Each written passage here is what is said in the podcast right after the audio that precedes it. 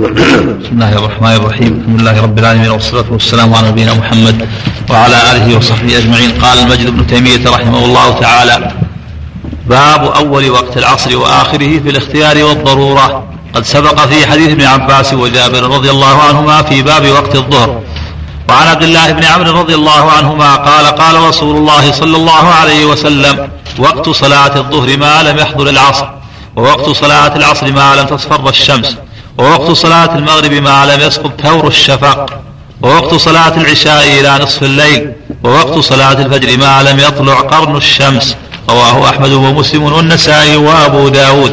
وفي رواية لمسلم ووقت الفجر ما لم يطلع قرن الشمس الأول. وفيه ووقت العصر ما لم تصفر الشمس ويسقط قرنها الأول.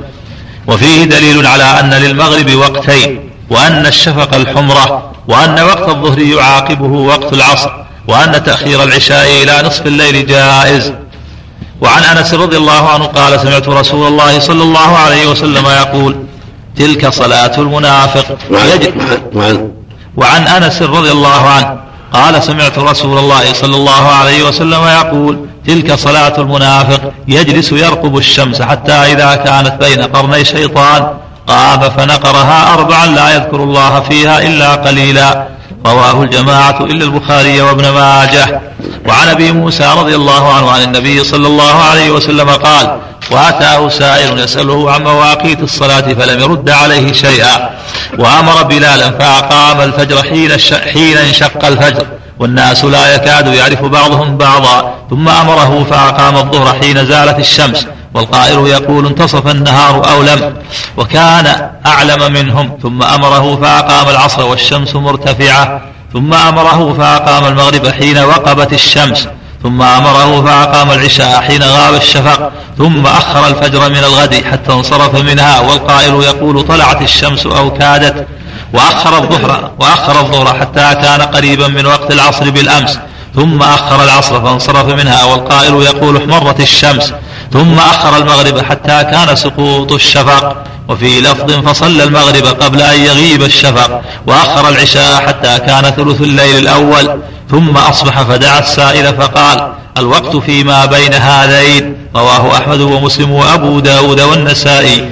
وروى الجماعة إلا البخاري نحوه من حديث بريدة الأسلمي رضي الله عنه. وهذا الحديث في إثبات الوقتين. وهذا الحديث في إثبات الوقتين للمغرب. لعل فيه وهذا الحديث فيه إثبات الوقتين للمغرب وجواز تأخير العصر ما لم تصفر الشمس. أولى من حديث جابر عليه السلام. كان فيه وهذا الحديث في إثبات الوقتين للمغرب وجواز تأخير العصر ما لم تصفر الشمس. أولى من حديث جابر عليه السلام. أول أولى من حديث جبريل عليه السلام. لأنه كان بمكة في أول الأمر. وهذا متأخر ومتضمن زيادة فكان أولى. وفيه من العلم جواز تأخير البيان عن وقت السؤال. باب ما جاء في تعجيلها هذا في بيان وقت العصر تعجيله. وفي بيان حدود الأوقات. تقدم في حديث جابر بن عباس إمامة جبرائيل النبي في مكة عليه الصلاة والسلام وأنه أمه في أول وقت وفي آخره. وفصلت بين هذين الوقتين. وصلى به في وقت المغرب في اليومين في أول الوقت وهنا وضح أن المغرب له وقتان. وقت حين تغيب الشمس والوقت الثاني قبل أن يغيب الشفق. وهذا الحديث الذي فيه التوقيت تفاصيل التوقيت تفصيل وقت العصر إلى أن تصفر الشمس أصح من حديث ابن عباس وجابر المتقدم في امامه جبرائيل ومتأخر أيضا فهو أصح وهو متأخر. فهو ابين وأولى بالاخر لتأخره في المدينة ولأنه أصح أيضا. فاتضح بذلك أن الصلاة لها وقتان أول وآخر. فالظهر من حين تزول الشمس وآخره إذا دخول وقت العصر. والعصر كذلك. حين يصير كل شيء مثله هذا أول بعد في بعد في الزوال. ثم يستمر إلى أن تصفر الشمس. وليس له التأخير إلى أن تصفر الشمس. وفي الضرورة إلى أن تغيب أن تغيب الشمس. اضطر إلى ذلك. فإنه إذا صلاها في هذا الوقت وقت الصرار هو صلاها في وقت لكن قد أساء في ذلك. وهكذا المغرب. إذا غاب الشمس إذا غابت الشمس هذا أوله. وله أن يؤخر حتى يصليها قبل غروب الشمس. ولكن خلاف. السنة وخلاف الأفضل وهكذا العشاء إذا غاب الشفق إلى نصف الليل وما بعد نصف الليل وقت الضرورة إلى طلوع الفجر. وهكذا الفجر من طلوع الفجر إلى أن تطلع الشمس والأفضل فيها التبكير وإن أخر حتى أسفر فلا بأس. ولهذا صلى النبي صلى الله عليه وسلم في الوقت الثاني اليوم الثاني قبل أن تطلع الشمس بعدما أسفر حتى قالوا الشمس كادت تطلع الشمس. يبين حدود الأوقات عليه الصلاة والسلام. والأصل بين هذين الوقتين وفي بيان بيان الأحكام بالفعل. فإنه صلى الله عليه وسلم بينها بالفعل ثم أكدها بالقول عليه الصلاة والسلام.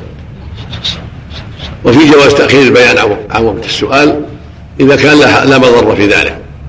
أو كان البيان أو كان التأخير أوضح أكمل فإن وخره حتى يريهم بالفعل ثم قال لهم الصلاة. وتأخير يزيدهم بيانا ويزيدهم إيضاحا وفيه أيضا ذم التأخير إلى اصفرار الشمس وأن من عمل المنافقين.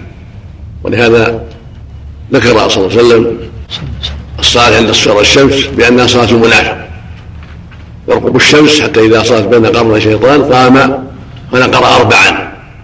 لا يذكر الله فيها إلا قليلا. في اللفظ الآخر كرر قال تلك صلاة المنافق تلك صلاة المنافق. يحذر من هذا العمل وأن الواجب أن تصلى قبل أن تصفر الشمس كما كان يفعل عليه الصلاة والسلام. كان يصليها والشمس حية مرتفعة عليه الصلاة والسلام. نعم. باب ما جاء في تعجيلها وتأكيده في الغيب. عن نعم. وقت ضرورة مثل ما بعد الصلاة الشمس في العصر وقت لها إلى أن يطلع الفجر وقت ضرورة. لأن لقوله صلى الله عليه وسلم ليس في النوم تفريط إنما التفريط في اليقظة. أن يؤخر الصلاة حتى يدخل وقت التي بعدها. جعل ما بينهما وقت. ما عدا الفجر. فإن وقتها ينتهي بطلوع الشمس. نعم. يدل على الأفضلية نعم. وأن هذا هو الأفضل والأكمل. نعم.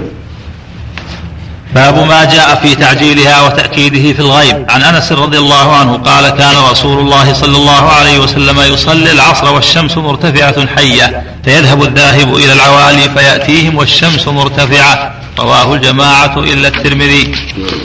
وللبخاري وبعض العوالي من المدينة على أربعة أميال أو نحوه وكذلك لأحمد وأبي داود معنى ذلك. وعن أنس رضي الله عنه قال صلى بنا رسول الله صلى الله عليه وسلم العصر. فأتاه رجل من بني سلمة فقال يا رسول الله إنا نريد أن ننحر جزورا لنا وإنا نحب أن تحضرها قال نعم فانطلق وانطلقنا معه فوجدنا الجزور ولم, ولم تنحر فنحرت ثم قطعت ثم طبخ منها ثم أكلنا قبل أن تغيب الشمس رواه مسلم وهذا يدل على التبكير إنه كان يبكر بها عليه الصلاة والسلام.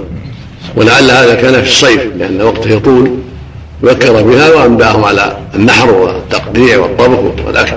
قبل غروب الشمس يعني النهار طويل والشمس في والعصر في وقت الصيف طويل وقتها طويل.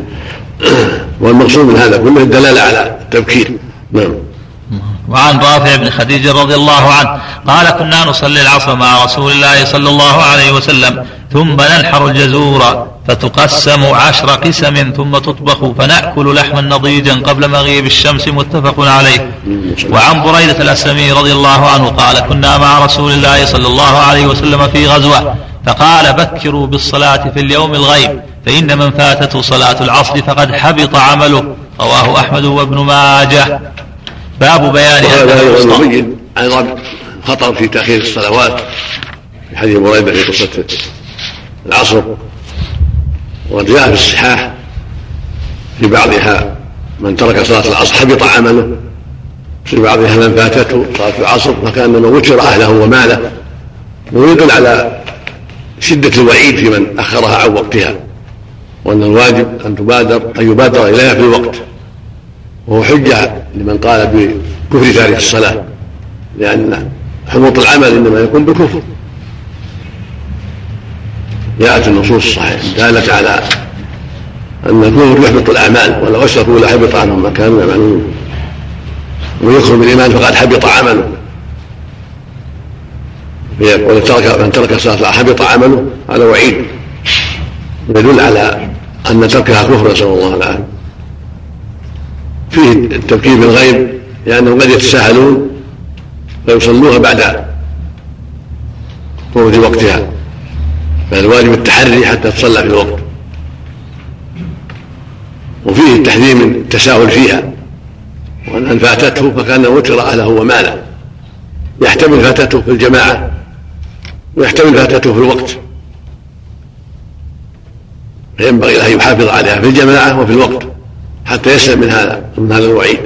ولا حول ولا قوة إلا بالله. نعم.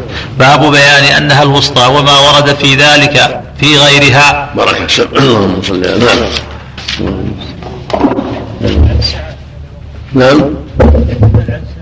لا بأس. إذا كانت ساعات مضبوطة قد نفع الله بها كثيرا. نعم. نعم. نعم. بسم الله الرحمن الرحيم. الحمد لله رب العالمين. والصلاة والسلام على نبينا محمد وعلى آله وصحبه أجمعين. قال مجد بن تيمية رحمه الله تعالى باب بيان أنها الوسطى. يعني العصر وما ورد في ذلك في غيرها. عن علي رضي الله عنه أن النبي صلى الله عليه وسلم قال يوم الأحزاب ملأ الله قبورهم وبيوتهم نارا كما شغلونا عن الصلاة الوسطى حتى غابت الشمس. متفق عليه. ولمسلم وأحمد وأبي داود شغلونا عن الصلاة الوسطى صلاة العصر. وعن علي رضي الله وعن علي رضي الله عنه قال كنا كنا نراها الفجر. فقال رسول الله صلى الله عليه وسلم هي صلاة العصر يعني الصلاة الوسطى. رواه عبد الله بن أحمد في زياداته على مسند أبيه. وعن ابن مسعود رضي الله عنه قال حبس المشركون رسول الله صلى الله عليه وسلم عن صلاة العصر حتى احمرت الشمس أو اصفرت.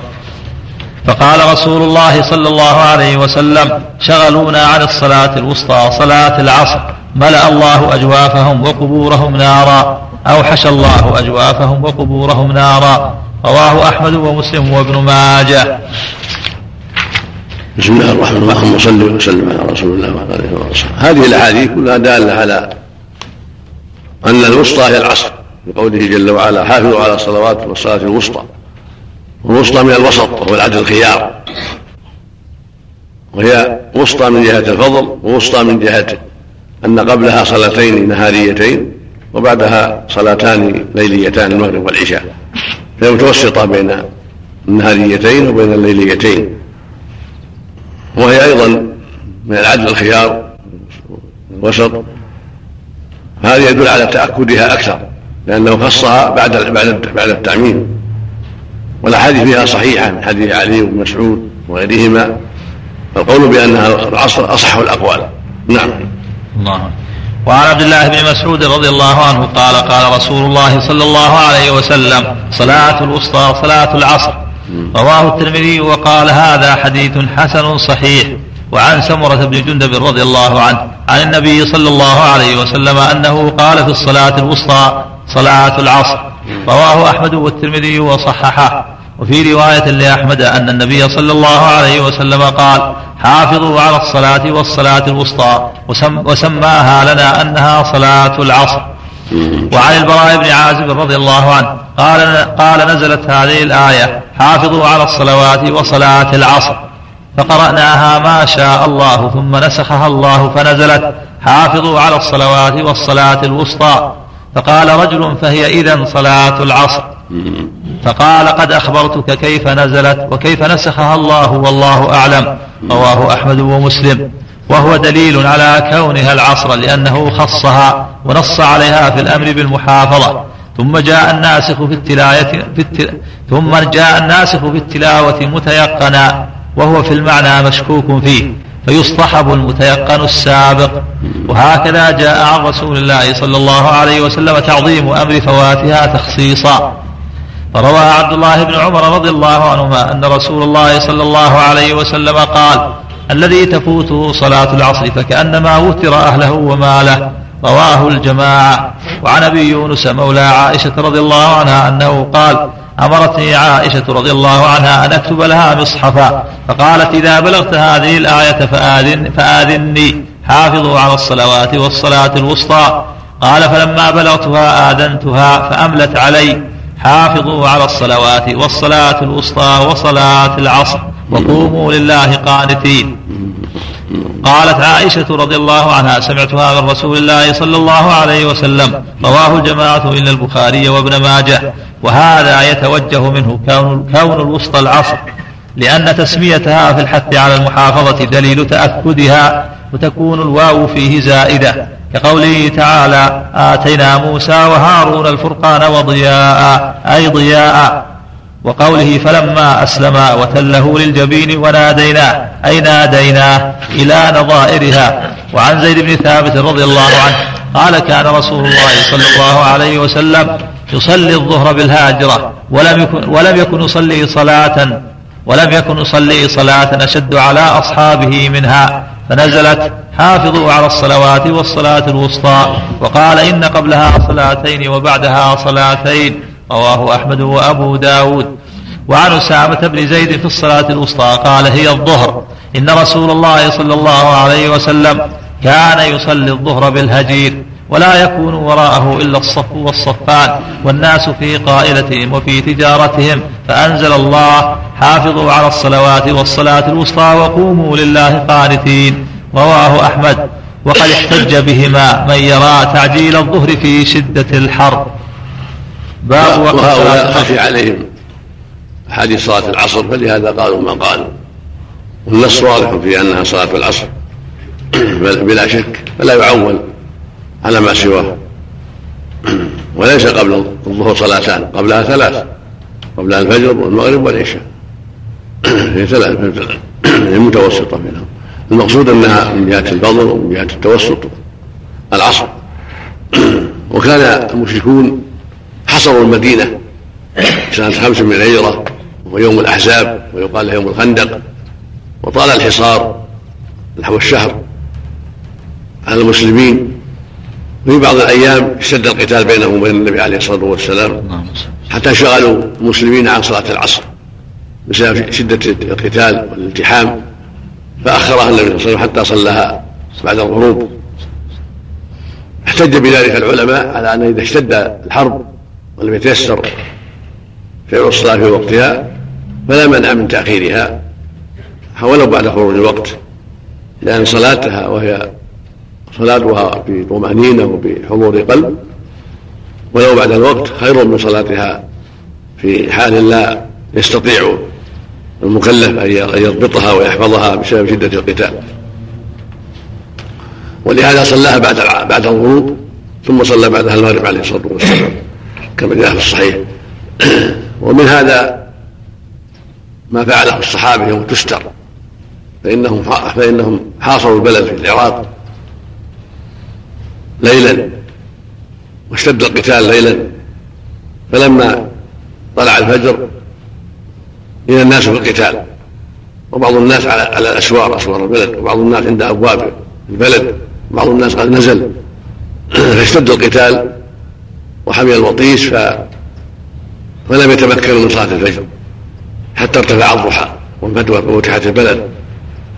فلما فتحوا البلد وتمكنوا من قضى على الحرب صلوا الفجر ضحى قال أنس رضي الله عنه فما أحب أن لي بها حمر النعم أو كما قال.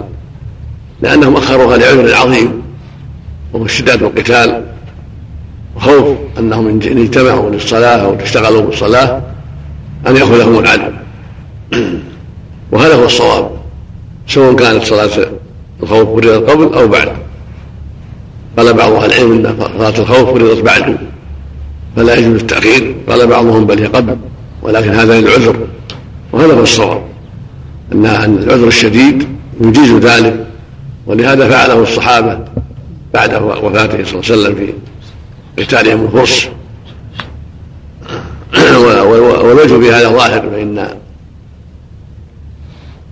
اشتداد القتال والتحام القتال لا يمكن الناس من الصلاة. ولا يستطيع أحد يصلي. نعم. الله باب وقت صلاة المغرب. عن سلامة بن الأكوع رضي الله عنه أن رسول الله صلى الله عليه وسلم كان يصلي المغرب إذا غربت الشمس وتوارت بالحجاب.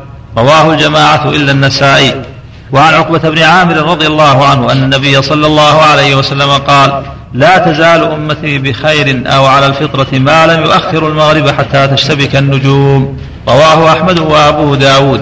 وعن مروان بن الحكم قال قال لي زيد بن ثابت رضي الله عنه ما لك تقرأ في المغرب بقصار المفصل وقد سمعت رسول الله صلى الله عليه وسلم يقرأ فيها بطول الطوليين وعن وعن مروان بن الحكم. نعم.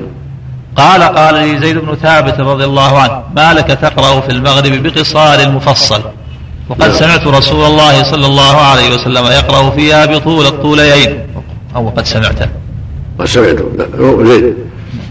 وقد سمعت رسول الله مروان ما أدرك. مروان ما أدرك. ما سمع نعم. وقد سمعت رسول الله صلى الله عليه وسلم يقرأ فيها بطول الطوليين رواه البخاري وأحمد والنسائي. وزاد عن عروة طول الطوليين الأعراف. وللنسائي رأيت, رأيت رسول الله صلى الله عليه وسلم يقرأ فيها بطول الطوليين رأيت. يقول خبر عن نفسه رأيت. نعم. نعم. وللنسائي رأيت رسول الله صلى الله عليه وسلم يقرأ فيها بطول الطوليين ألف لام ميم صاد. وقد سبق بيان امتداد وقتها إلى غروب الشفق في أحاديث عدة. باب وهذا أيضا يبين لنا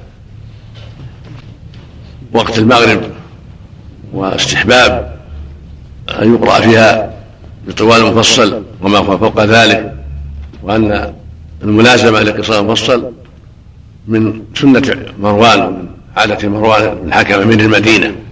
لأن أنكر عليه زيد وعلمه فالسنة أن تكون القراءة في المغرب تارة وتارة تارة من القصار تارة من الوسط تارة من الطوال. وثبت في الصحيحين من حديث جبير بن مطعم.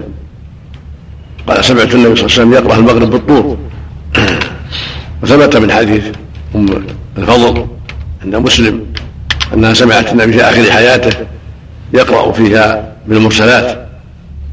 فثبت قراءة النبي صلى الله عليه وسلم فيها بالمرسلات وبالطور وبسورة الأعراف. فدل ذلك على أن ينبغي للإمام أن ينوع به. في صلاته ولا يلزم القصار بل تارة وتارة. وهذا هو السنة. نعم. وفيها فيه دلالة أيضا على التبكير بها وأن الأفضل البدار بها وأن بعد الغروب. النبي يصلي يبكر بها إذا أذن بعد قليل صلى عليه الصلاة وأقام. كما لا يمكث بين المغرب وبين الإقامة بين الأذان والإقامة إلا قليل. كان الصحابة يصلوا ركعتين بعد الأذان ثم تقام الصلاة. وفيه من الفوائد كراهة تأخيرها إلى اشتباك النجوم إلى شدة الظلمة وأن الأفضل البدار بها قبل ذلك. وإن كان وقتها واسع إلى غروب الشفق لكن الأفضل البدار بها. نعم. الله. نعم. الإمام مستمر على يعلم يعلم يعلم السنة يعلم إذا أصر يعلم السنة ولا أصل لا أفضلية. أو الأفضلية مو بواجب مو بواجب. نعم. نعم. باب تقديم العشاء إذا حضر على تعجيل صلاة المغرب. بركة. سم نعم نعم. قراها في في الركعتين قسمها في الركعتين الله عنك استنباط المؤلف هنا في حديث صلاة العصر يقول هو دليل على كون العصر كونها العصر. لأنه خصها ونص عليها في الأمر بالمحافظة ثم جاء الناس في التلاوة متيقنا وهو في المعنى مشكوك فيه فيصطحب المتيقن السابق. لأن متيقن صلاة العصر. ثم جاءت صلاة الوسطى ونسخت صلاة العصر. فالأصل بقاء المعنى يعني وهي متوسطة أيضا. فيبقى الأصل على ما هو عليه وهي أنها العصر وهي, وهي أن المراد بها صلاة الوسطى يعني. نعم. النسخ. لكن هذا يعني استنباط يعني ما يكون المعول عليه معول على نص النبي صلى الله عليه وسلم. يعني. يقول هو في المعنى مشكوك فيه. نعم. النسخ. بعد ما جاء النسخ يعني. إيه، في المعنى. بعد ما جاء النسخ شك في المعنى هل هي صلاة العصر أم لا؟ نعم. الله. التلاوة متيقنة. نعم. لا. نعم. وسؤال مفصل في خلاف بين أئمة التفسير من من قام من الضحى إلى آخره ومن من قام من الفجر إلى آخره. والوسط من عم إلى وما فوق ذلك طوال من المرسلات وما فوقها إلى قاف طوال. فالأمر في هذا واسع. والأقرب والأفضل مراعاة الاقتصاد من حيث الوجود من حيث الواقع. مثل العاديات وإذا زلزلت وأشباهها من القصار مثل هل أتاك حديث غاشية سبح اسم ربك الأعلى والفجر والبروج وأشباهها والعامة كل هذه من الوسط. هذا هو الأغلب عند أهل العلم. نعم. نعم. نعم. قال مجد بن تيمية رحمه الله تعالى باب تقديم العشاء إذا حضر على تعجيل صلاة المغرب. عن أنس بن مالك رضي الله عنه أن النبي صلى الله عليه وسلم قال إذا قدم العشاء فابدأوا به قبل صلاة المغرب ولا تعجلوا عن عشائكم. وعن عائشة رضي الله عنها أن النبي صلى الله عليه وسلم قال إذا أقيمت الصلاة وحضر العشاء فابدأوا بالعشاء. وعن ابن عمر رضي الله عنهما قال قال رسول الله صلى الله عليه وسلم إذا وضع عشاء أحدكم وأقيمت الصلاة فابدأوا بالعشاء ولا تعجل حتى تفرغ منه. متفق عليهن. وللبخاري وأبي داود وكان ابن عمر رضي الله عنهما يوضع له الطعام وتقام الصلاة فلا يأتي حتى يفرغ منه وإنه ليسمع قراءة الإمام. باب جواز الركعتين قبل المغرب. صلى الله عليه وسلم. هذا يدل على أن حضور العشاء عذر في عدم القيام إلى الصلاة وليس ذلك للتساهل بها. ولكن لأنه متى ذهب إليها وقد قدم عشاء يكون مشوش القلب غير مطمئن في صلاته كما ينبغي ومن تعظيمها أن يبدأ بالعشاء كما جاء في هذه الأحاديث الصحيحة. سواء كان ذلك المغرب أو العصر أو غير ذلك. وفي باب حديث عائشة عند مسلم لا صلاة بحضرة الطعام ولا هو هو الأخبثان. فالمشروع له أن يبدأ بذلك إذا كان يحتاج إليه.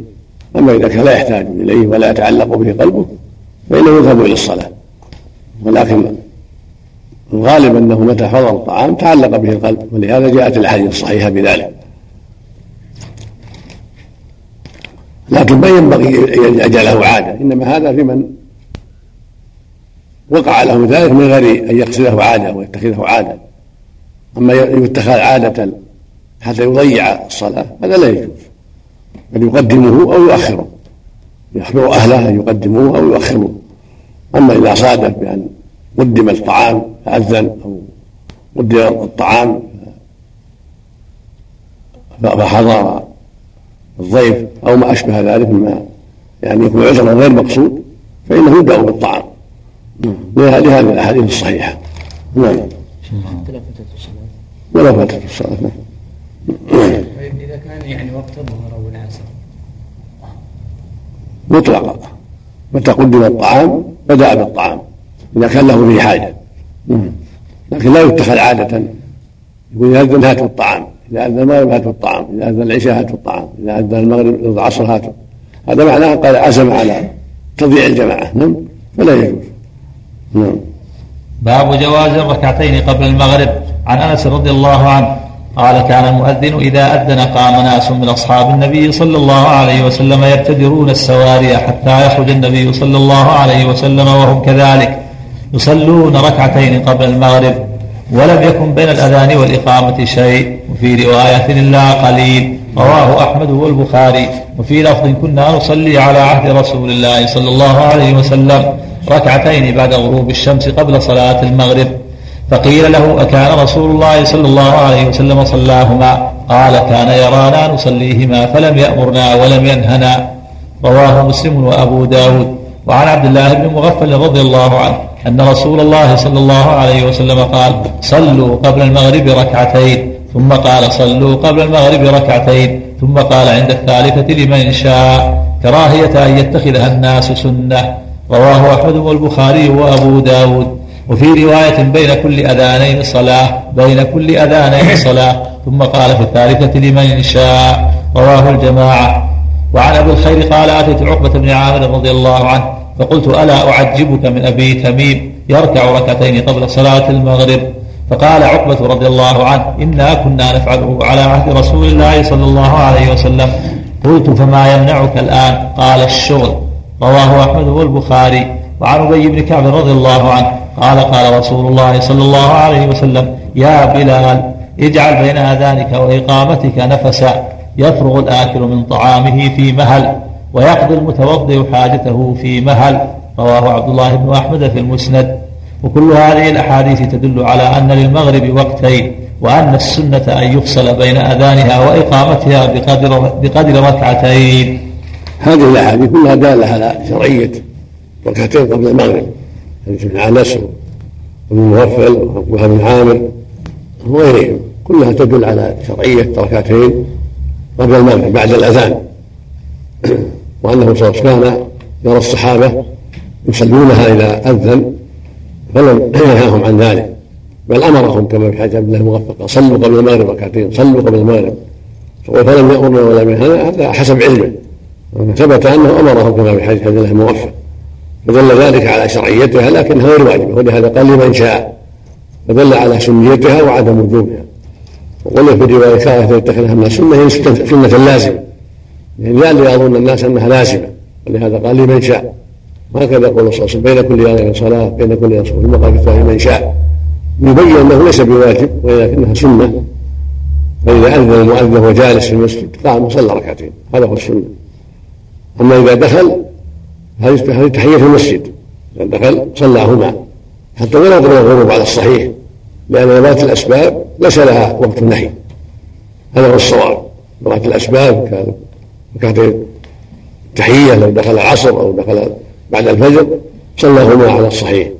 وهكذا صلاة الكسوف صلاة الطواف لو طاف بعد العصر في مكة صلاهما أو بعد الفجر لأنها من ذوات الأسباب. فلا فلا يتوهم أو يظن أنه أراد التشبه بعباد الشمس لأنه أتى بالسبب وهو طوافه أو أو دخوله المسجد أو لوجود الكسوف أما إذا كان جالسا قبل الغروب قد قد جاء قبل الغروب ثم أذن شرع له أن يقوم. هكذا في الظهر والعصر والفجر شرع له أن يقوم. في الظهر يصلي أربعا قبل الظهر أفضل في العصر يصلي أربعا قبل العصر أفضل. في المغرب يصلي ركعتين أفضل العشاء ركعتين الفجر ركعتين. كل هذا مما شرعه الله عز وجل. نعم. باب في أن تسميتها باب في أن تسميتها أن تسميتها بالمغرب أولى من تسميتها بالعشاء. عن عبد الله بن المغفل رضي الله عنه أن النبي صلى الله عليه وسلم قال لا يغلبنكم الأعراب على اسم صلاتكم المغرب. قال والأعراب تقول هي العشاء. متفق عليه. هذا هو السنة السنة المغرب. المغرب لأنها عند الغروب. وأما العشاء فهي التي بعدها لأنها اشتد الظلام والعشاء هو الظلمة. سميت العشاء لأنها في وقت الظلمة. فالعشاء هي التي بعدها غروب الشفق والمغرب هي الأولى التي بعدها الغروب وكان بعض كان الأعراب يسمونها العشاء. فنهى الرسول أن يغلبهم الأعراب على ذلك ويسمون العشاء العتمة والأفضل أن يقال المغرب المغرب والعشاء العشاء. ولا بأس أن تسمى العتمة كما جاء في بعض الأحاديث الصحيحة لكن الأفضل أن يكون أن تسمى العشاء. والمغرب تسمى المغرب كما جاء في الأحاديث الصحيحة. عن رسول الله عليه الصلاة والسلام. نعم. يعتبرون السواري يعني سترة ولا؟ هو السترة يصلون إليها نعم. باب وقت صلاة العشاء وفضل تأخيرها مع مراعاة حال الجماعة. بارك الله وسلم نعم يبتدرون السواري للسترة ويتركون الصف الأول. نعم. يتركون الصف يعني ما أن يتقدمون السواري ثم يعودون أماكنهم تقدم لي. قدام الساري قد تقدم إليها. نعم. اللهم اغفر لنا. اللهم نعم بسم الله الرحمن الرحيم الحمد لله رب العالمين والصلاة والسلام على نبينا محمد وعلى آله وصحبه أجمعين قال ابن تيمية رحمه الله تعالى باب وقت صلاة العشاء وفضل تأخيرها مع مراعاة حال الجماعة وبقاء وقتها المختار إلى نصف الليل عن ابن عمر رضي الله عنهما أن النبي صلى الله عليه وسلم قال الشفق الحمرة نعم. نعم. نعم. فإذا غاب الشفق وجبت الصلاة رواه الدار قطني وهو يدل على وجوب الصلاة بأول الوقت. وعن عائشة رضي الله عنها قالت أعتم رسول الله صلى الله عليه وسلم ليلة بالعتمة فنادى عمر رضي الله عنه نام النساء والصبيان. فخرج رسول الله صلى الله عليه وسلم فقال ما ينتظرها غيركم ولم تصل يومئذ إلا بالمدينة. ثم قال صلوها فيما بين أن يغيب الشفق إلى ثلث الليل. رواه النسائي. وعن جابر بن سمرة رضي الله عنه قال كان رسول الله صلى الله عليه وسلم يؤخر العشاء الآخرة. رواه أحمد ومسلم والنسائي. وعن عائشة رضي الله عنها قالت وعن وعن جابر بن سمرة رضي الله عنه قال كان رسول الله صلى الله عليه وسلم يؤخر العشاء الآخرة. رواه أحمد ومسلم والنسائي. وعن عائشة رضي الله عنها قالت كانوا يصلون العتمة فيما بين أن يغيب الشفق إلى ثلث الليل الأول. أخرجه البخاري. وعن أبي هريرة رضي الله عنه قال قال رسول الله صلى الله عليه وسلم لولا أن أشق على أمتي لأمرتهم أن يؤخروا العشاء إلى ثلث الليل أو نصفه. رواه أحمد وابن ماجه والترمذي. وعن جابر رضي الله عنه قال كان النبي صلى الله عليه وسلم يصلي الظهر بالهاجرة والعصر والشمس نقية. والمغرب إذا وجبت والعشاء أحيانا يؤخرها وأحيانا يعجل. إذا رآهم اجتمعوا عجل وإذا رآهم أبطأوا أخر. والصبح كان كانوا أو كان النبي صلى الله عليه وسلم يصليها بغلس. متفق عليه. وعن عائشة رضي الله عنها قالت أعتم النبي صلى الله عليه وسلم ذات ليلة حتى ذهب عامة الليل حتى نام أهل المسجد ثم خرج فصل فصلى فقال إنه لوقتها لولا أن أشق على أمتي رواه مسلم والنسائي. وعن أنس رضي الله عنه قال أخر النبي صلى الله عليه وسلم صلاة العشاء إلى نصف الليل ثم صلى. ثم قال قد صلى الناس وناموا. نعم نعم. وعن أنس رضي الله عنه نعم. قال أخر النبي صلى الله عليه وسلم صلاة العشاء إلى نصف الليل ثم صلى. ثم قال قد صلى قد صلى الناس وناموا. أما إنكم في صلاة ما انتظرتموها؟ قال أنس رضي الله عنه كأني أنظر إلى وبيص خاتمه ليلة إذ متفق عليه. وعن أبي سعيد رضي الله عنه قال انتظرنا رسول الله صلى الله عليه وسلم ليلة صلاة العشاء حتى ذهب نحو من شطر الليل. قال فجاء فصلى بنا ثم قال خذوا مقاعدكم فإن الناس قد أخذوا مضاجعهم وإنكم لن تزالوا في صلاة منذ انتظرتموها. ولولا ضعف الضعيف وسقم السقيم وحاجة ذي الحاجة لأخرت هذه الصلاة إلى شطر الليل. رواه أحمد وأبو داود. قلت قد ثبت تأخيرها إلى شطر الليل عنه عليه الصلاة والسلام فعلا منه وقولا وهو مثبت زيادة على أخبار ثلث الليل والأخذ بالزيادة أولى. وهو وهو مثبت زيادة على أخبار ثلث الليل والأخذ بالزيادة أولى. باب كراهية النوم قبلها. اللهم صل وسلم على رسول الله أما بعد فهذه الأحاديث العديده كلها تدل على أن صلاة العشاء فيها سعة وأن الأفضل تأخيرها بعض الشيء تاسم به عليه الصلاة والسلام وتوسعة للناس ما بين المغرب والعشاء في حاجاتهم. وكان عليه الصلاة والسلام يستحب أن يؤخرها بعض الشيء. وربما أخرها إلى ثلث الليل وربما أخرها إلى نحو شطر الليل. كل هذا يدل على التوسعة في صلاة العشاء فهي تبدأ من غروب الشفق وهو الحمرة التي في جهة المغرب وتنتهي بنصف الليل. تقدم في حديث عبد الله بن عمرو قوله صلى الله عليه وسلم وقت العشاء ما إلى وقت العشاء إلى نصف الليل. حديث عائشة إلى شطر الليل. هذا هو الأفضل أن يؤخر الإمام والصلاة بعض الشيء للعشاء إلا إذا رآهم اجتمعوا فإنه يعجلها كما تقدم حديث جابر. والعشاء أحيانا وأحيانا.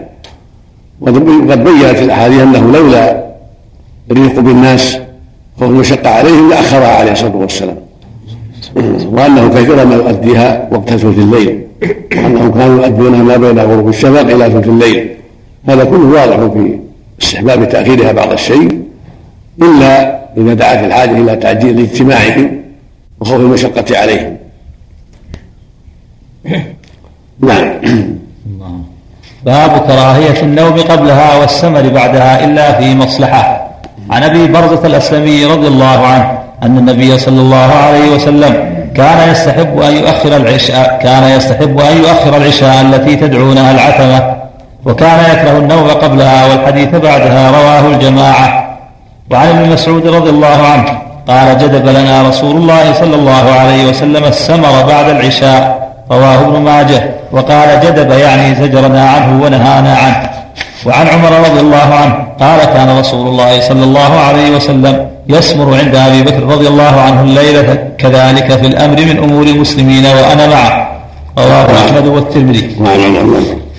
وعن عمر رضي الله عنه قال كان رسول الله صلى الله عليه وسلم يسمر عند أبي بكر رضي الله عنه الليلة. الليلة كذلك. في, في الأمر من أمور المسلمين وأنا معه. رواه أحمد والترمذي. كذلك لها محل هنا. نعم. كلمة كلمة كذلك.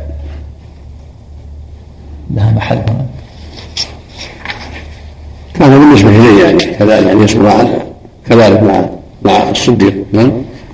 وعن عمر وعن عمر رضي الله عنه قال كان رسول الله صلى الله عليه وسلم يسمر عند أبي بكر رضي الله عنه الليلة كذلك في الأمر من أمور المسلمين وأنا معه. رواه أحمد والترمذي. كان لها معنى.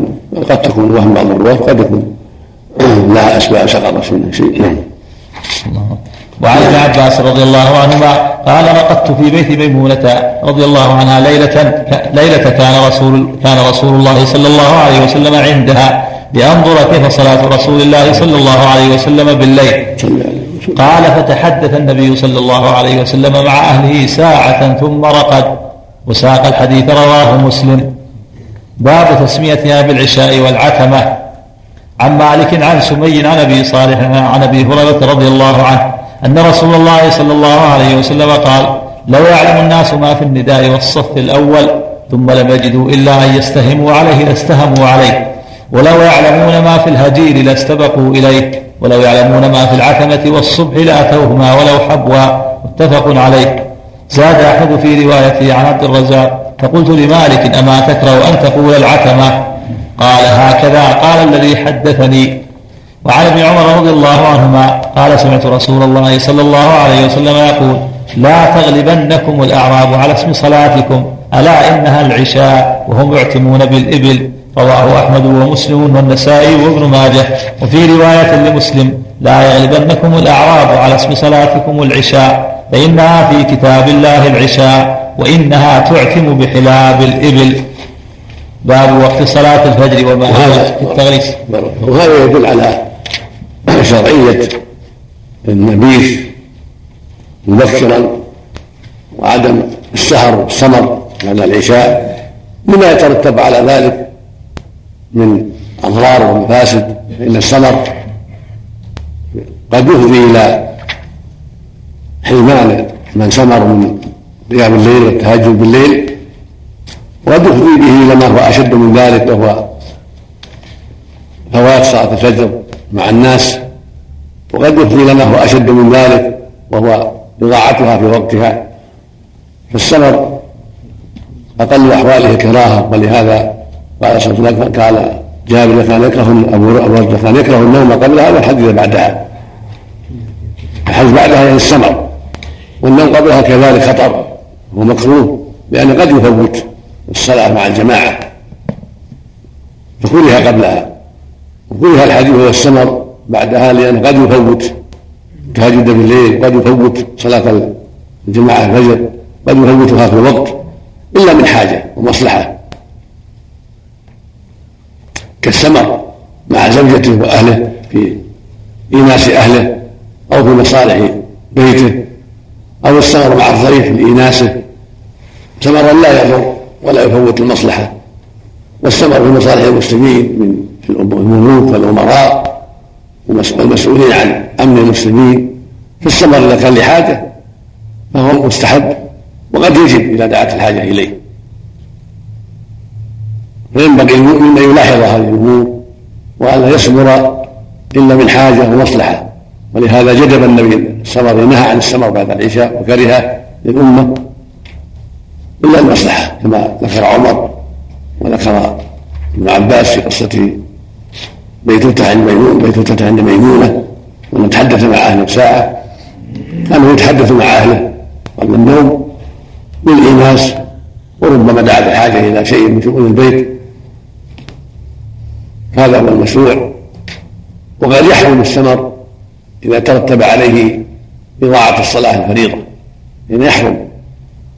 إذا كان سمره ولو على العلم ولو في ولو في قراءة القرآن ولو في حلقات العلم إذا كان السمر يفضي إلى إضاعة الصلاة في الجماعة أو إلى إضاعتها في الوقت حرم.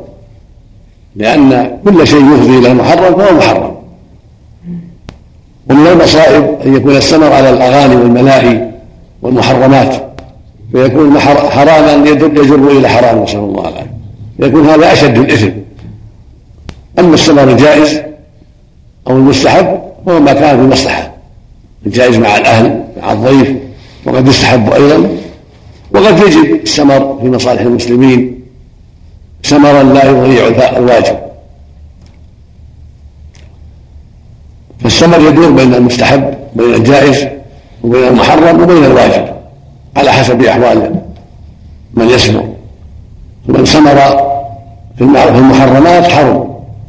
ومن سمر سمرا يفضي إلى ترك الصلاة في الجماعة أو في الوقت حرم. ومن سمر في مصالح المسلمين فهذا مشروع.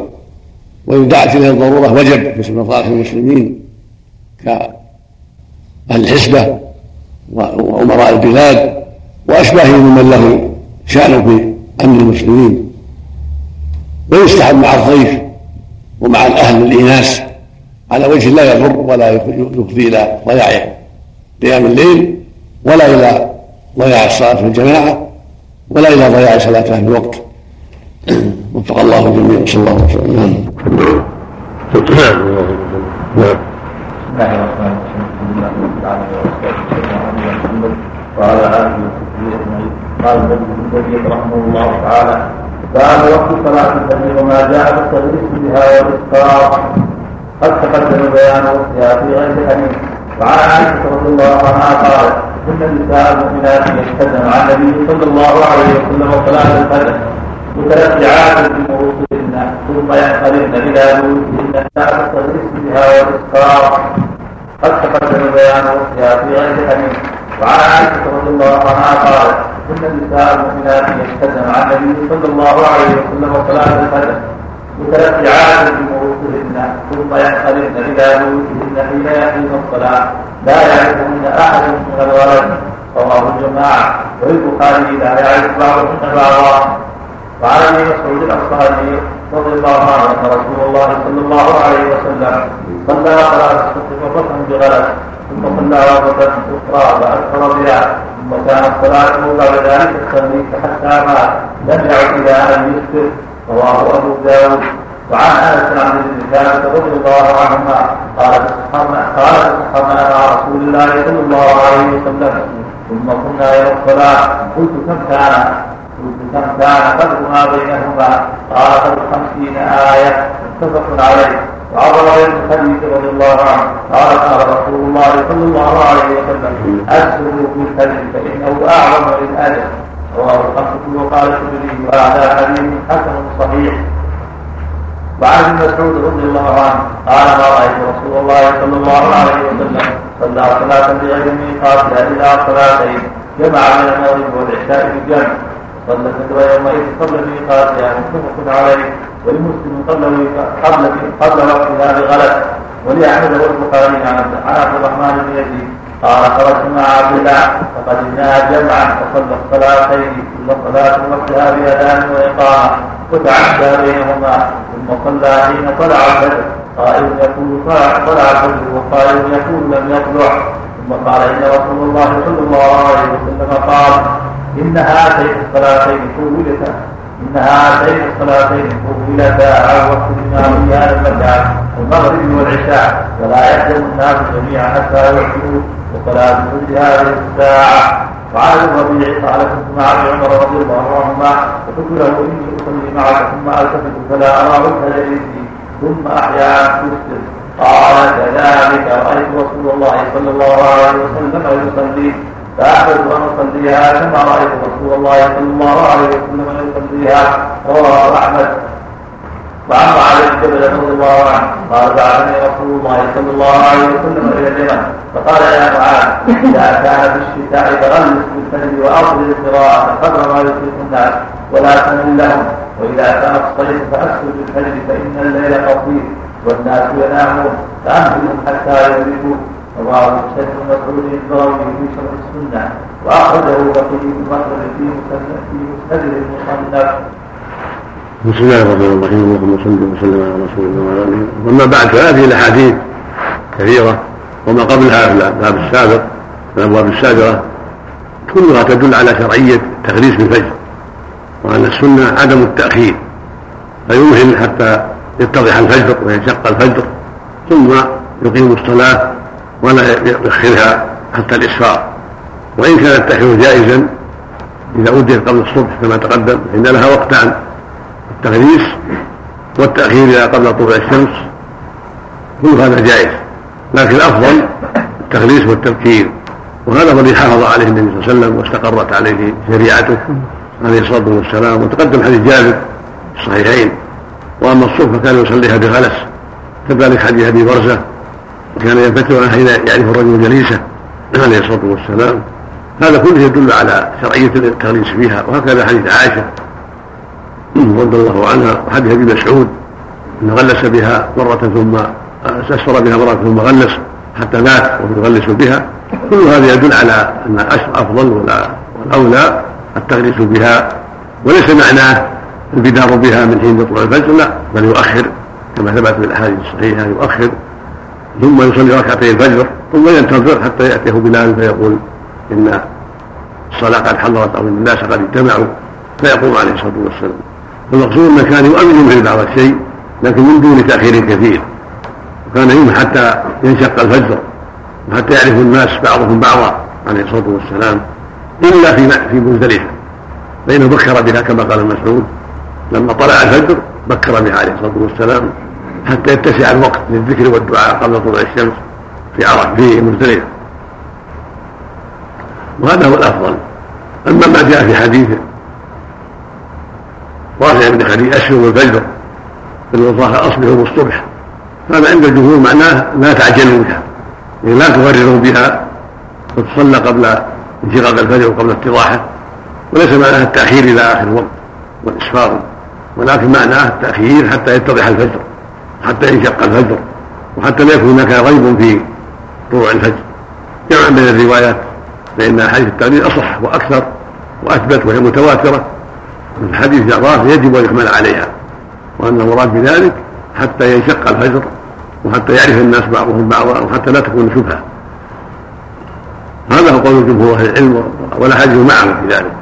وذهب الكوفيون أبو حنيفة وجماعة إلى تفضيل الإسفار. لحديث رافع هذا والصواب قول الجمهور في هذا وأن التاريخ أفضل لأن احاديث أكثر وأصح عن النبي عليه الصلاة والسلام من وجوه كثيرة. وحمل الحديث الرابع عليها أولى وأظهر وأصح. وأما حديث معاذ أن الرسول لما بعثه إلى اليمن أمره أن يغلس بالفجر في الشتاء لأن الليل طويل والناس يحضرون موكلين وأمره أن يسفر بها في الصيف لأن الليل قصير والناس قد يتأخرون. هذا حديث رواه البغوي في السنة رحمه الله. ورواه بقي بن خلف كما قال المؤلف في مسنده. هذا المسند لا نعرف أنه طبع مخطوط وبقي إمام كبير معروف من أئمة العلم مغربي من أقران أبي داود والنسائي والترمذي وابن ماجه رحمه الله. وذكر البغوي هذا الحديث بسند في شرح السنة فاتضح منه أنه ضعيف لأنه من رواية الجراح بن منهال أبو العطوف أبي العطوف قد صرح الذهبي وغيره وجماعة من أئمة الحديث ضعيفة وبعضهم كذب كالدار فهو حديث ضعيف.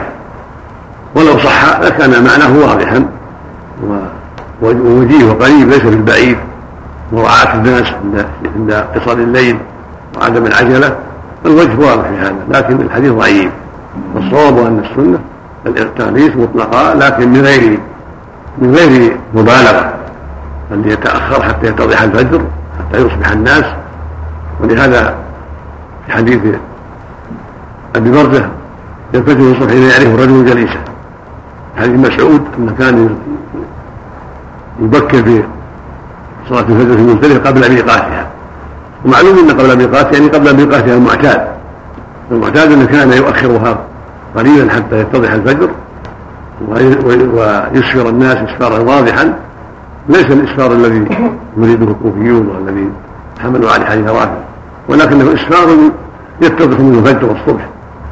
الا في مزدلفة كان يبكر بها من حين طلوع الفجر كما قال مسعود. وأما ما ذكره مسعود ما فعله مسعود من صلى المغرب وحدها ثم تعشى ثم صلى العشاء وأذن لهذه وأذن لهذه فالظاهر اجتهاد منه. وهو غير موافق للسنة. والحج حجة واحدة حجة الوداع حجة واحدة. وقد ثبت من حديث جابر وأسامة بن زيد وغيرهما أنه صلى الله عليه وسلم صلاهما جميعا ولم يفصل بينهما. بل صلى المغرب ثم صلى بعدها العشاء قبل أن يحط عن رواحله. هذا هو الثابت في صحيح مسلم عن جابر والبخاري عن أسامة وأحد أخرى في الباب. كلها دالة على خلاف ما قال المسعود. وكلها دالة على أنه أذن أذانا واحدا. وأقام لكل صلاة. هذا هو المعتمد. المعتمد في المغرب والعشاء في مزدلفة أنها أنهما يصليان جمعا ولا يفرق بينهما. والعشاء بعد ذلك. وأنها تكون بأذان واحد وإقامتين على حديث أسامة وحديث جابر وما جاء في معناهما. نعم. نعم أعظم من الباب ما ما يتم الصلاة في المقصود مثل ما سمعت الإسفار معناها تثبت الصلب وعدم العجلة. إذا أسفر تارة وآخر تارة. نعم. إذا أسفر تارة وآخر تارة. ما في بأس لكن الأفضل التارة نعم. باب بيان أن على الصلاه في الوقت فإنه يتمها. ووجوب المحافظة على الوقت. عن أبي هريرة رضي الله عنه أن رسول الله صلى الله عليه وسلم قال من ادرك إلى الصبح ركعه قبل أن تطلع الشمس فقد أدرك الصبح ومن أدرك ركعه من العصر قبل أن تغرب الشمس فقد أدرك العصر. رواه الجماعة. وللبخاري إذا أدرك أحدكم سجدة من صلاة العصر قبل أن تغرب الشمس فليتم صلاته وإذا أدرك سجدة من صلاة الصبح قبل أن تطلع الشمس فليتم صلاته. وعن استجد إن ركعة تطلق على الركعة. هذا يقول صلى النبي سجدتي الفجر. إن ركعتي الفجر. نعم.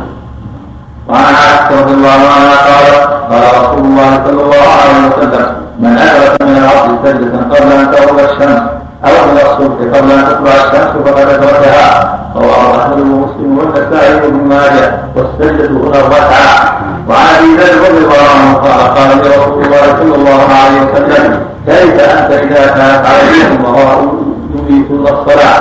أو قال يؤخرون الصلاة عن وقتها. قلت فما تأمرني؟ قال صل الصلاة لوقتها. فإن وقتها معها فصل فإنها لك نافلة. وفي رواية فإن أقيمت الصلاة وأنت في المسجد فصل. وفي أخرى فإن أدركتك يعني الصلاة معهم فصل ولا تقل إني قد صليت فلا أصلي. رواه أحمد ومسلم والنسائي. وعن عباس بن الصالح رضي الله عنه عن النبي صلى الله عليه وسلم قال سيكون على بعد أمراء تشغلهم أشياء عن الصلاة لوقتها حتى يظهر وقتها وصلوا الصلاة لوقتها فقال رجل يا رسول الله أصلي معهم قال نعم إن شئت رواه أبو داود وأخذ بنحوه وفي لفظه وجعلوا صلاتكم معهم تطوعا وفيه دليل لمن رأى المعارف نافلة يكفر تارك الصلاة ولمن أجاب الإمامة الفاسق.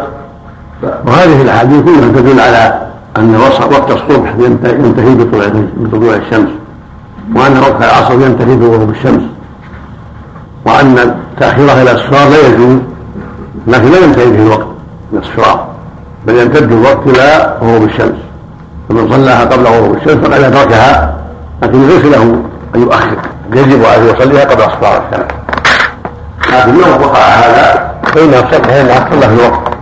وقد يقع هذا عن سهو وعن نوم وغير ذلك. وهكذا الصبح لا يجوز تاخيرها إلى طلوع الشمس. لكن لو أدرك الصبح ركعة منها قبل طلوع الشمس فإنه يتمها.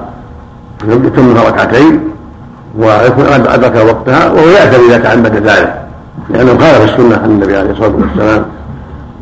وفيه من الفوائد أن من أدرك الصلاة مع الأمراء ونحوهم أن يؤخرونها فإنه يصليها معه نافلة ولا يؤخر. لهذا قال إنها يكون له أمراء الصلاة عن وقتها يؤخرون عن وقتها وفي تشغله امور عن عن أدائها في الوقت.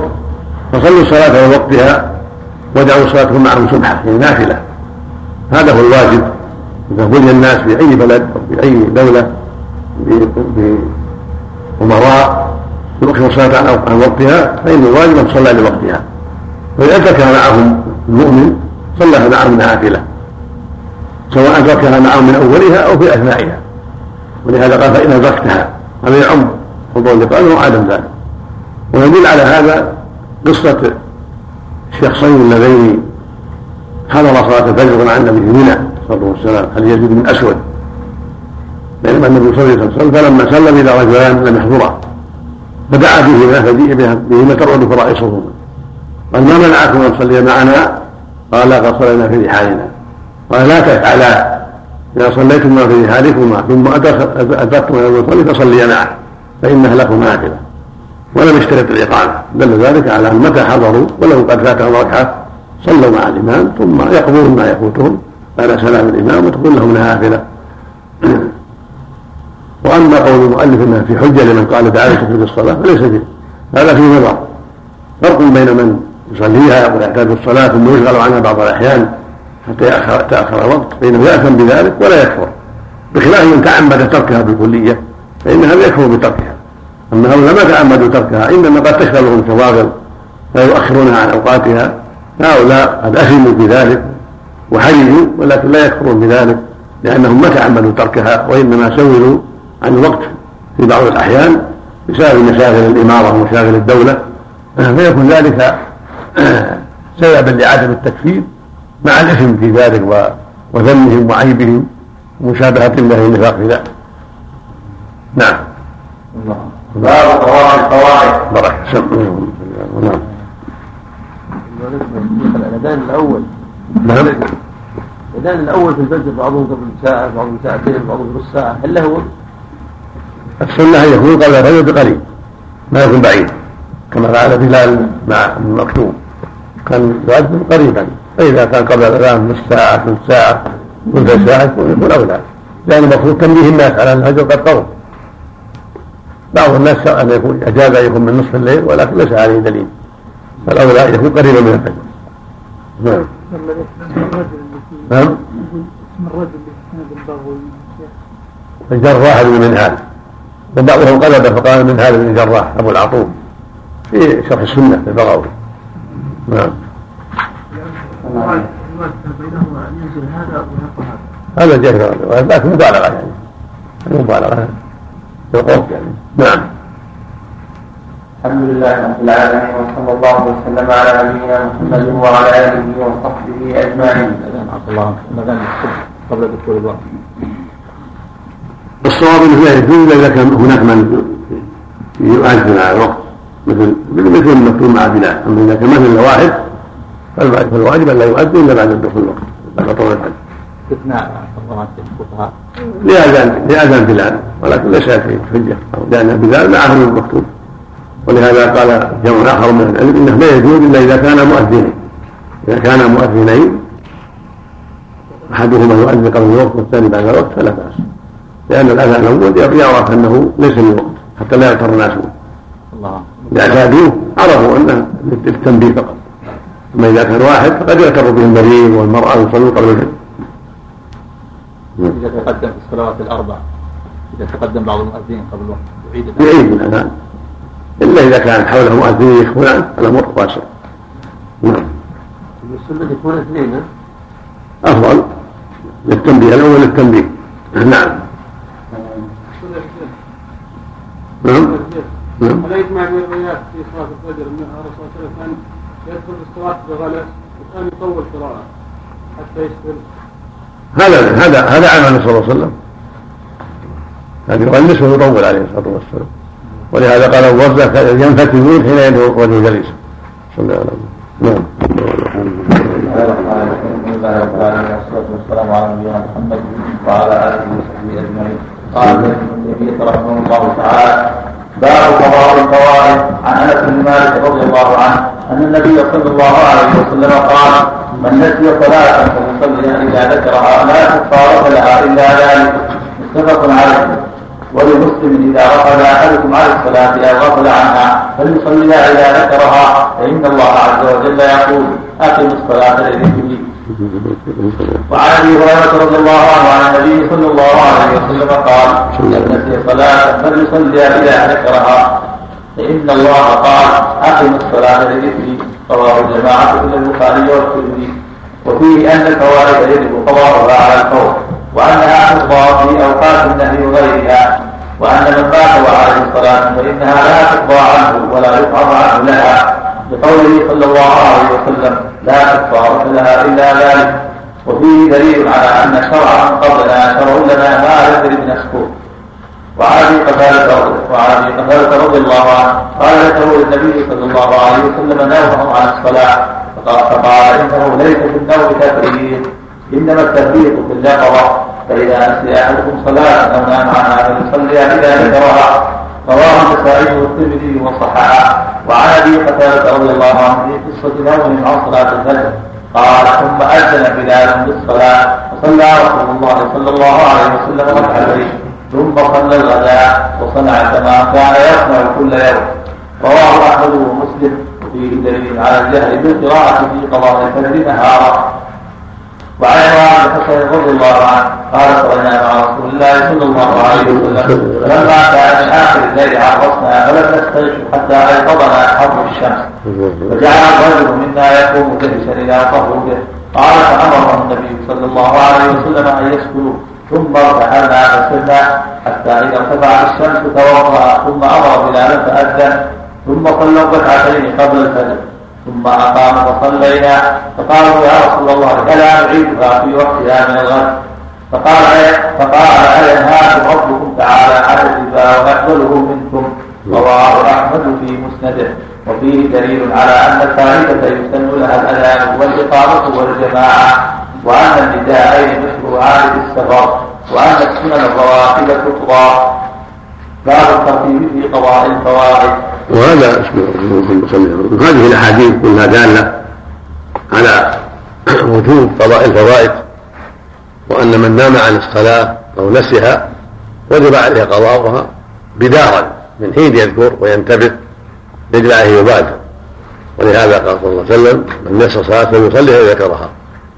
قال من اذا رقد عن صلاة فغفلها فليصليها إذا ذكرها. لا كفارة لها إلا ذلك. فدل ذلك على وجوب المبادرة بقضاء الفوائد وعدم تأخيرها وأنه يفعل بها كما يفعل في الوقت. ولهذا لما ناموا عنها ولم يستيقظوا إلا بحر الشمس أمر بالأذان فأذن لها ثم صلى ركعتين سنة الفجر ثم أقام فصلى بهم الفجر عليه الصلاة والسلام. دل على أنهم يفعلونها كما كانوا يفعلونها في الوقت لأن وقتها هو وقت استيقاظهم. وهو وقت ذكرهم. وحديث ابي قتاده يدل على أنه ليس من النوم التفريط. إنما التفريط في اليقظة. كما في رواية أخرى أن يؤخر الصلاة حتى يدخل الوقت التي بعدها.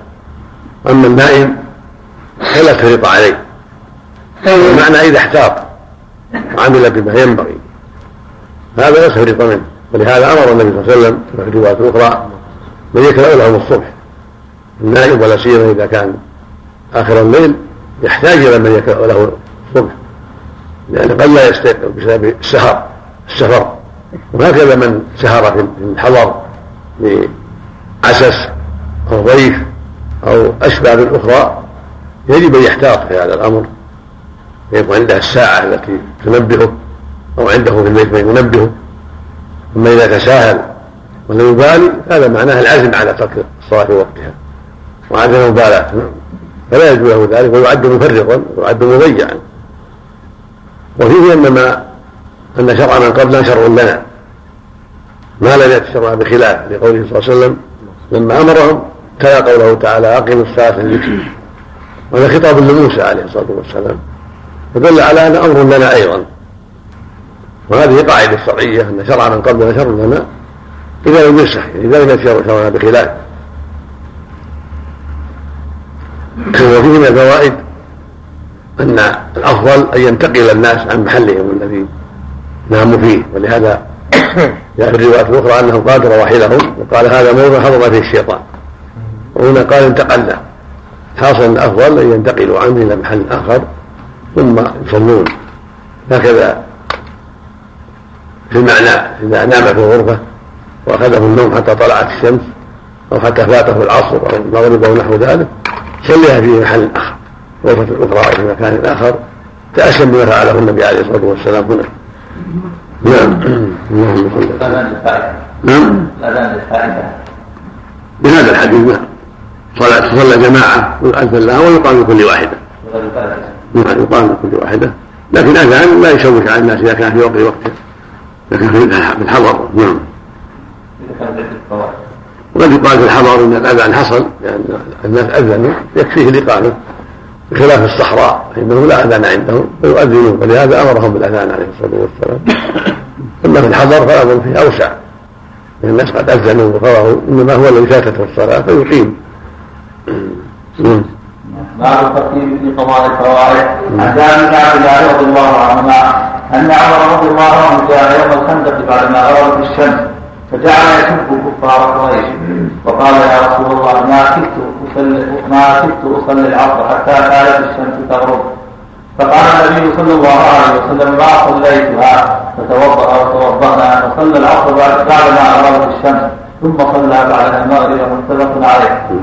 وعن أبي سعيد رضي الله عنه قال حبسنا يوم الخندق عن الصلاة حتى كان بعد المغرب بهوي من الليل حتى حتى تبينا وذلك قول الله عز وجل وكفى الله المؤمنين القتال وكان الله قويا عزيزا. قال فدعا رسول الله صلى الله عليه وسلم بلالا فأقام الظهر فصلاها فأحسن صلاتها كما كان يصليها في وقتها. ثم أمره فأقام فصلاها فأحسن صلاتها كما كان يصليها في وقتها. ثم أمره فأقام المغرب فصلاها كذلك. قال وذلك قبل أن ينزل. أن ينزل الله عز وجل في صلاة الخوف.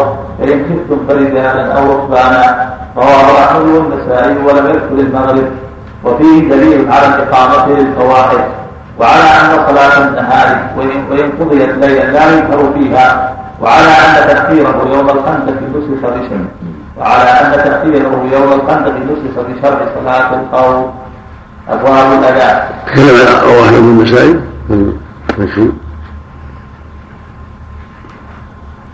وروى الشافعي رحمه الله في الرسالة الناسخة والمنسوخة. وقال فيه حتى تبين قال الشافعي لما حكى أبو سعيد رضي الله عنه أن صلاة النبي صلى الله عليه وسلم عام الخندق كانت قبل أن ينزل في صلاة الخوف برجال أو ركبان. استدللنا على أنه لم يصلي صلاة الخوف إلا بعدها حضرها أبو سعيد.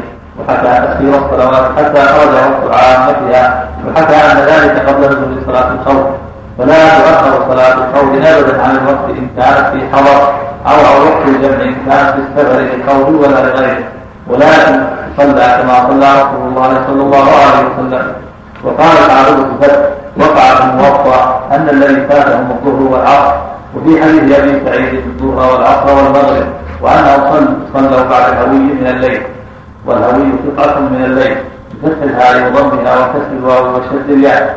وفي حديث ابن مسعود رضي الله عنه عند الترمذي والنسائي أن المشركين سألوا رسول الله صلى الله عليه وسلم عن أربع صلوات يوم الخندق حتى ذهب من الليل ما شاء الله وفي قوله أربع تجوز لأن العشاء لم تكن فاتت. قال اليعمري من الناس من رجح الصحيحين وصرح بذلك ابن العربي فقال إن الصحيح أن الصلاة التي سئل عنها واحدة وهي العصر قال الحافظ ويؤيده حديث علي رضي الله عنه في صحيح مسلم شغلنا عن الصلاة الوسطى وصلاة العصر قال ومنهم من جمع بين الرواية بأن الخندق كانت وقعت أياما وكان ذلك في أوقات مختلفة في تلك الأيام. قال وهذا أولى ويقدمه أن الرواية أبي سعيد وابن مسعود رضي الله عنه ليس فيها تعرض لقصة عمر بل فيهما أن قضاءه للصلاة وقع بعده لوقت المغرب. إلى أن قال وفي حديث يعني حديث حديث عمر رضي الله عنه من الفوائد ترتيب الفوائد ونحن على. يكفي المقصود ان هذا يفيدنا تم الباب. نعم. نعم. بل فيهما قضاء كمل كمل الباب نعم. مثل وهذه احاديث تدل على وجوب الترتيب بين الفوائد وأنها ترتب كما فرضها الله فيصلي الظهر ثم العصر ثم المغرب إذا فاتت أو شغل عنها كما فعله النبي عليه الصلاة والسلام. والجمهور على أن هذا كان قبل فرض صلاة الخوف وأن بعد صلاة الخوف يجب أن تصلى على حالها كما قال تعالى فإن خفتم فرجال وركبانا وكما فعل النبي صلى الله عليه وسلم في الحديث الصحيحة من صلى بهم وقت الخوف وقت مقابلة العدو صلاة انواع الصلاه المعروفه في صلاة الخوف. وهذا هو الذي ينبغي بكل حال مع القدرة يصلي بهم صلاه الخوف وإذا اشتد الخوف صلوا رجالا وركبانا. لكن قد تأتي حالات كما جرى يوم الخندق لا يتمكن فيها من الصلاة من شدة الاتصال والانفعال بين الكفار والمسلمين والقتال. فقد لا يتمكن المسلمون من الصلاة لا ركوانا ولا قياما. فحينئذ يضطرون إلى التأخير. وهو الذي فعله النبي يوم الأحزاب بسبب الضرورة. وهذا قول قاله جماعة من العلم إذا لم يتيسر لهم أداؤها بسبب الالتحام والقتال واختلاط الناس وشدة الأمر. فإن العقول حينئذ لا لا تملك أن تصلي ولا تستطيع أن تصلي. وهذا غارب وهذا مظلوم وهذا أمامه وهذا خلفه. نعم. ولهذا الصواب تحقيق أنه يجوز التأخير عند الضرورة. سواء كانت صلاة الخوف شرعت قبل أو بعد. وإن كان المشهور أنها بعد. ولكن المهم أن تؤدى هذه الصلاة على وجه يعقله المصلي. ولهذا ثبت أن المسلمين في حرب الفرس لما حاصروا تستر وافق صلاة الفجر وهم على وشك احتلال المدينة والقضاء على المشركين وصار بعضهم فوق السور بعض بعض الصحابة وبعض الرجل فوق السور وبعضهم قد نزل البلد وبعضهم مشغول بفتح الأبواب والقتال حام بين الجميع. فلم يستطيعوا أن يصلوا فأجلوها حتى صلوها ضحى لما فتح الله عليهم واطمأنوا صلوها ضحى قال أنس هو الذي نفسي يده ما أحب لي أن ما أحب ما أحب أن لي بها حور النعم هذه الصلاة.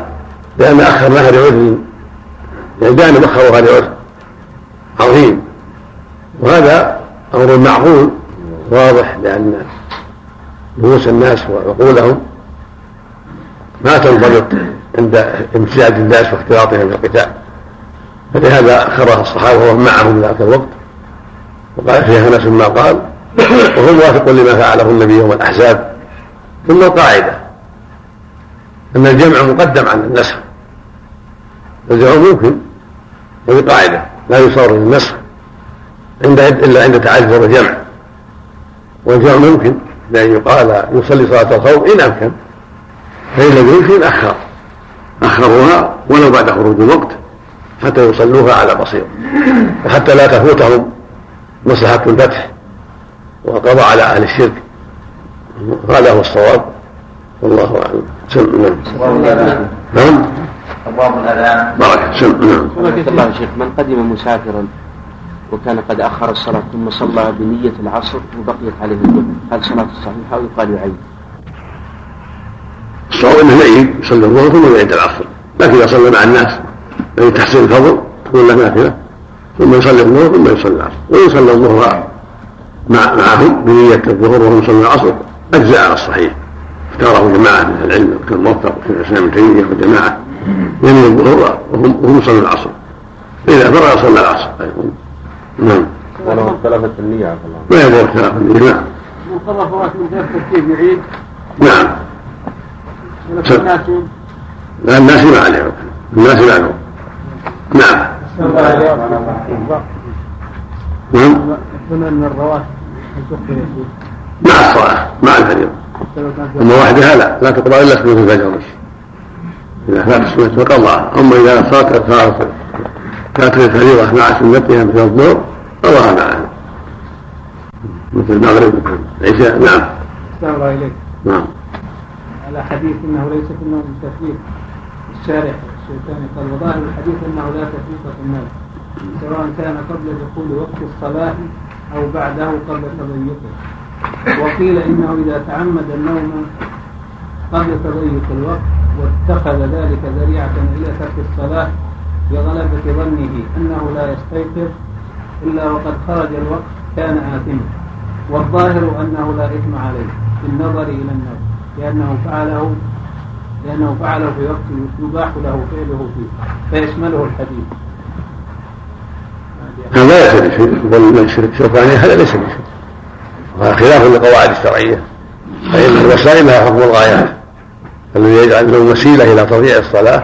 حكم حكم من جعل عمل الآخرة إلى إلى إضاعة الصلاة. كالذي يجعل عشاءه إذا بعد الأذان أو بعد الأذان حتى يضيع الصلاة.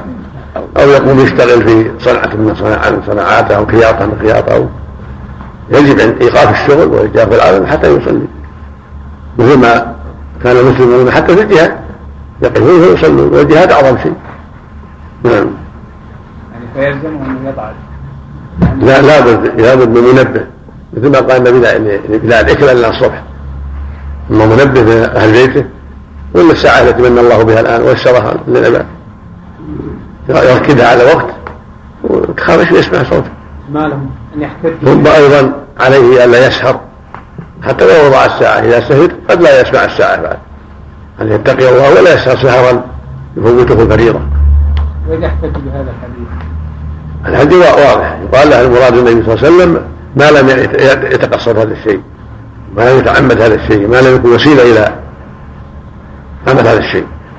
والوسائل لها حكم الايات النبي سد سد الذرائع وامر سد الذرائع التي توصل إلى الشرك والى المعاصي. هذه شريعة. نعم شريعة جاءت سد الذرائع الموصله إلى ما حرم الله. نعم. إذا ضاف وقت الحاضره وعليه فائته صلي الحاضره هذا هذا مقدم عند الجمهور صلي الحاضره نعم. حافظ على حتى لا تكون لها فائته أما بعد هذه الحالة. نعم يقدم الفائده نعم. بسم الله الرحمن الرحيم الحمد لله رب العالمين والصلاه والسلام على نبينا محمد وعلى اله وصحبه اجمعين قال ابن تيميه رحمه الله تعالى ابواب الاذان باب وجوبه وفضيلته عن الدرداء رضي الله عنه قال سمعت رسول الله صلى الله عليه وسلم يقول ما من ثلاثة لا يأذن ولا تقام فيهم الصلاة إلا استحوذ عليهم الشيطان رواه أحمد وعن مالك بن حويرث رضي الله عنه أن النبي صلى الله عليه وسلم قال اذا اوت الصلاة فليؤذن لكم أحدكم وليأتوكم أكبركم متفق عليه. وعن معاوية رضي الله عنه أن النبي صلى الله عليه وسلم قال إن المؤذنين اخر الناس أعناقا يوم القيامة. رواه أحمد ومسلم وابن ماجه.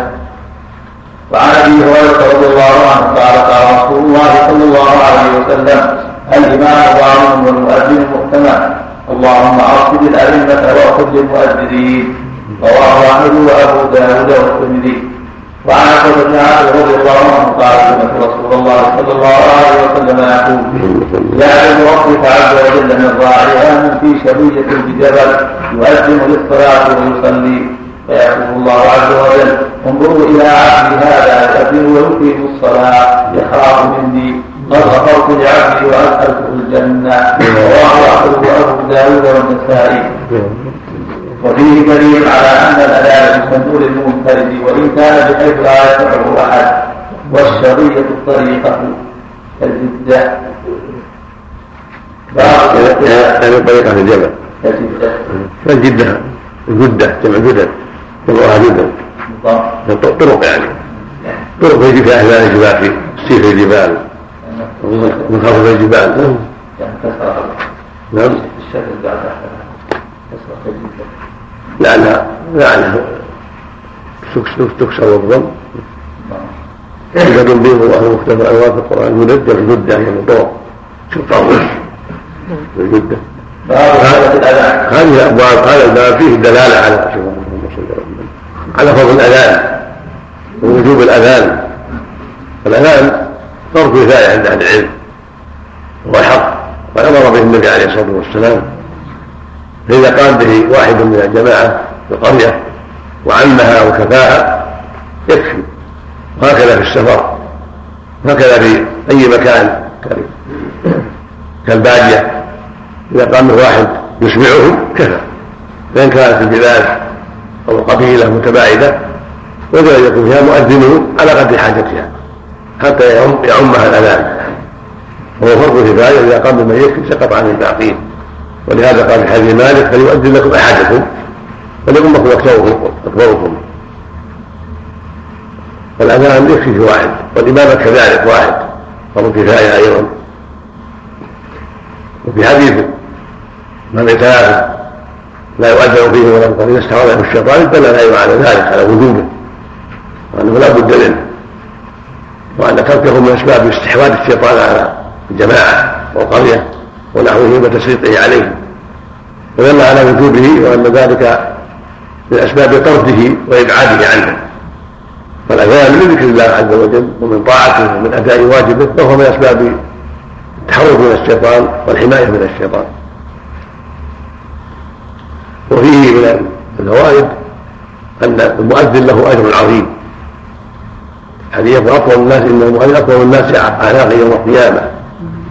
هذا فيه إظهار لهم وشرف لهم وإظهار بفضلهم بين الناس يوم القيامة.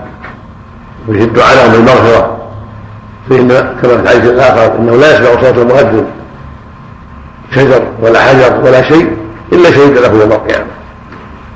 هذا فيه فضل الأذان وأن فضله عظيم اختلف العلماء في أيهما أفضل هل الأذان أفضل والإمام أفضل. كل نزع بحجة فالأذان أفضل من حيث ما فيه من تبليغ دعوة الله وشهادة الله. والإمام أفضل من جهة ما فيها من تعليم الناس وإرشادهم وتوجيههم إلى الخير وإقامة هذه الفريضة العظيمة. قال فيه ابن مسلم وقال ما قرأوا من كتاب الله إلى آخره. فلم يجد في هذا ما جاء في الإمامة فالإمامة شأنها أهم من جهة ما تحتاجه من العلم والبصيرة. حتى يقيم الصلاة حتى يؤديها كما أمر الله. والأذان فيه إعلان بذكر الله وإعلان الدعوة إلى طاعة الله. كل منهما له فضل كل منهما كل منهما له ميزة. جدير بأهل الإسلام أن ينافسوا فيهما جميعا لما فيهما من الخير والفضل والإحسان إلى الناس ودعوة الناس إلى الخير وتعليمهم العلم وتفقيههم في الدين. نعم. صلى الله تخصيص المؤذنين بالمغرب نعم تخصيص المؤذنين بالمغفرة هؤلاء الجداد بما يترتب على إنشاد الأئمة من تفكير الناس وتعليمهم هؤلاء دعاء الله لما أظهروا بذكر الله والدعوة إلى سبيله ما يحتاج إلى تعليم ولا يحتاج إلى تفكير كلمات يقولها ميسرة نعم لكن الإمام محتاج إلى تفقه في الدين حتى يعلم كيفية الصلاة. حتى يعلم الناس الصلاة حتى يرشدهم. والدعاء له بالإرشاد ويرشده حتى يفقه الناس. حتى يؤدي الحق كما ينبغي. نعم.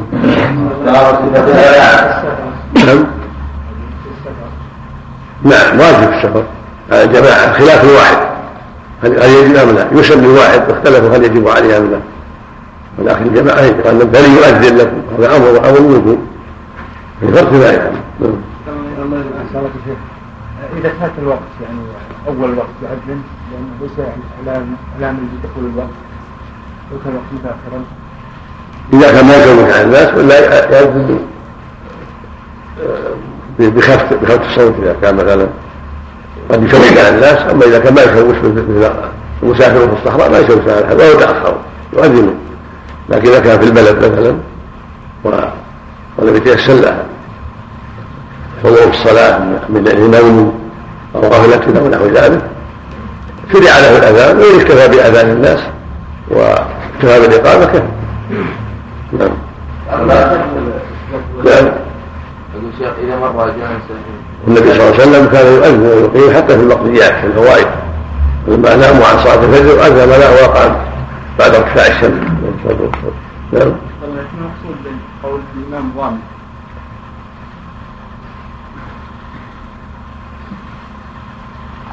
الله اعلم نعم باب صفة الأذان عن محمد بن إسحاق عن محمد بن إسحاق عن زهري عن سعيد بن المسيب عن عبد الله بن زيد بن عبد ربه رضي الله عنه قال لما أجمع رسول الله صلى الله عليه وسلم أن يضرب بالناقوس وهو له كارث بموافقته النصارى فأخذ بي من الليل طائف وأنا نائم رجلا رجل عليه ثوبان اخضران وفي يده ناقوس يحمله.